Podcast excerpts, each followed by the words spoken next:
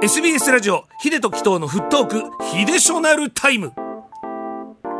あの intensity っていうのはあの簡単に言うと、まあ、強さだったり激しさ、うん、えー、まあ、強烈さとかのこう熱心さのことをまとめて言うんですけども、はい、あのー久保建英選手がですね非常に興味深いなんかこう、えー、インタビューを受けてその記事を読んだんですけども、ええ、あのー要はにリーガでそのスペインリーグで日本人選手が今までこうね活躍できなかったのはなぜかって質問を受けたときにいや皆さんの技術は十分あるんですけども必要なのはこのねインテンシティなんだということ。そしてもう一つ言葉言語らしいです。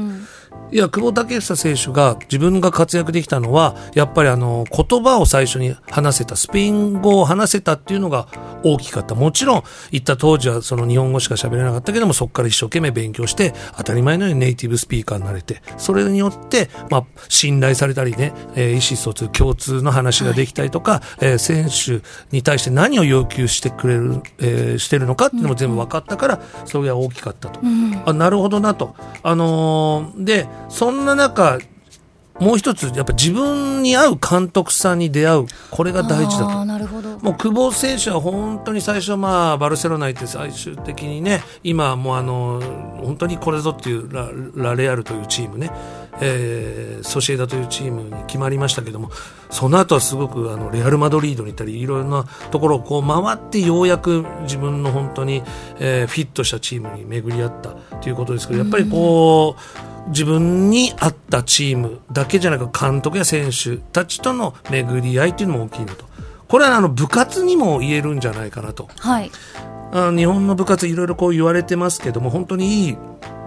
監督さん、つまりまあ先生に会うと、まあ、本当にその、まあ、選手としてだけじゃなく人間的にこう成長を、えー、本当にあの期待していいであろうという場所が部活の場所だったんですけども、まあ、最近いろいろね問題が起きちゃったりとかして、うん、じゃあ部活やるんだったらやっぱクラブチーム行っちゃった方がいいんじゃないっていう風潮はちょっと僕としてはやっぱり寂しいなと。まあ、例えばあのバスケもそうなんですけども、はい、まあ、海外の監督の戦術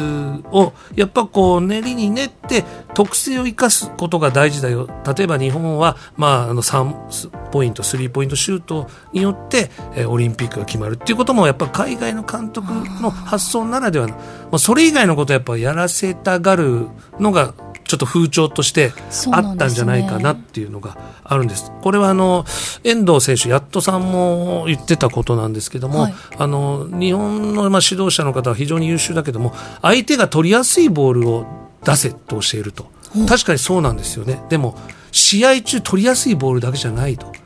取りづらいボールもちゃんと取れるようにならないといけないから、そんなパスの精度はとにかく受け取る側の選手のことももっと言わなきゃだめだ要はボールを取れなかった選手は何も言わずに出す方だけ出す方だけいいボール蹴りなさいじゃなくてそのボールに対応できる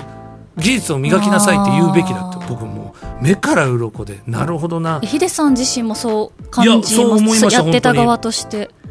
ですから、まあ、子供の頃はやっぱりこうまず楽しさっていうのを教えるべきだと思うんですけども、うん、ある程度の年齢例えば日本の場合だったら中学生になったらこのインテンシティ強さ激しさっていうのをより多く教えなきゃいけないなと。この強さっていうのはもう勉強の今日という字でもあるんですよね。はい、ってことはこう言語言葉をこう覚えるというのはやっぱ自分自身これはまあもちろん、あの、まあネイティブなスピーカーの先生に教わるということも大事だけども、1日じゃあ最低でも5個単語を覚えれば、うん、なんとなく単語で伝えて、それがもう分かりやすいこう文法に置き換えることができるようになったりとかして、まあそれが自分の、まあ、言語としてのインテンシティにつながるかなと。はい、だから強さっていうのはあもちろん必要ですけどもそれはまあ自分自身でもこう強くなる要素が絶対にあるんだろうなっ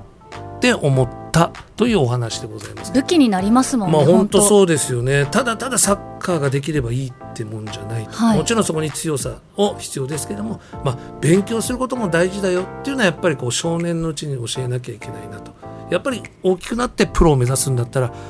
本当にこれ綺麗事じゃなくて今やってる勉強お手伝いこれも全部強さにつながると思っておいてくださいというお話でございました、以上秀翔のタイムのコーナーでした